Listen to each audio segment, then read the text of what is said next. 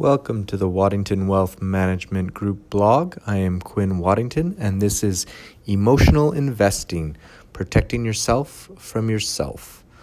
So, I did a blog on my website, my first quarter market update, and I discussed the large amount of volatility in the markets lately and how that breeds even worse emotional investing errors as investors suffer from FOMO, fear of missing out as the markets rise quickly and then panic when the markets drop.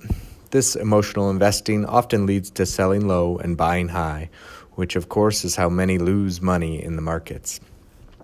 Although there are a number of different strategies that attempt to beat the market, not all, of course, being successful, there is one that is tried and true and that I've been using for clients.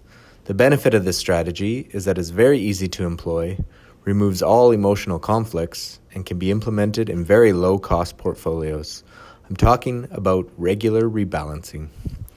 A structured rebalancing process helps investors add to positions that have performed worse relative to others and reduce exposure to investments that are higher, buying low and selling high. Using this strategy with exchange traded funds, ETFs, also eliminates any company risk and reduce costs compared to mutual funds and other more tactical portfolios. Contact me today to find out more about this low cost strategy and how it can fit into your overall financial plan.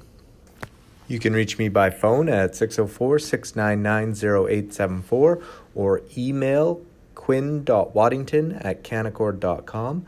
And if you are interested in the blog post I spoke about at the beginning, uh, that is posted on my website along with many others at waddingtonwealth.com.